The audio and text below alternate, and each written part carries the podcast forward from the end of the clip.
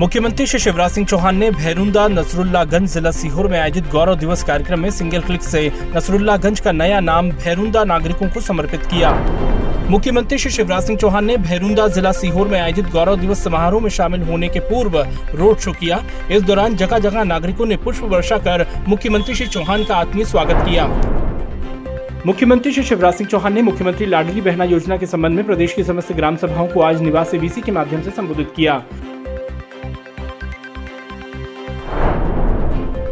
मुख्यमंत्री श्री चौहान ने कहा कि ये योजना नहीं, एक सामाजिक क्रांति है, जिस तरह लाडली लक्ष्मी योजना लोकप्रिय होकर कई राज्यों में लागू हुई, उसी तरह लाडली बहना योजना भी प्रसिद्ध होगी। ग्राम सभाओं को संबोधित करते हुए सीएम श्री चौहान ने कहा कि आवेदन 30 अप्रैल तक भरे जाएँगे 15 से 30 मई तक आपत्तियों का निराकरण होगा और 31 को अंतिम सूची प्रकाशित होगी। मुख्यमंत्री श्री शिवराज सिंह चौहान ने आज निवासी वीसी के माध्यम से प्रदेश के सभी कलेक्टर्स को बिना मुंडेर व ढकी हुई बावड़ियों, कुओं तथा खुले बोर को चिन्हित कर सूची तैयार करने के निर्देश दिए।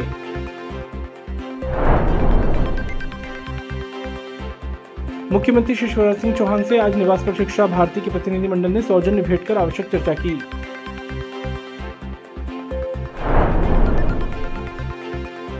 मुख्यमंत्री श्री शिवराज सिंह चौहान ने भोपाल के जम्बूरी मैदान में आयोजित तैलिक साहू राठौड़ समाज के सामाजिक महाकुंभ में सहभागिता की एवं संबोधित किया।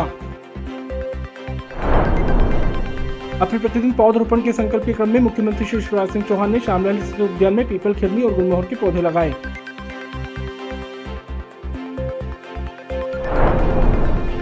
राज्यपाल श्री मंगू भाई पटेल से केंद्रीय स्वास्थ्य और परिवार कल्याण राज्य मंत्री डॉक्टर भारती पवार ने राजभवन में सौजन्य भेंट की एवं विभिन्न विषयों पर चर्चा की।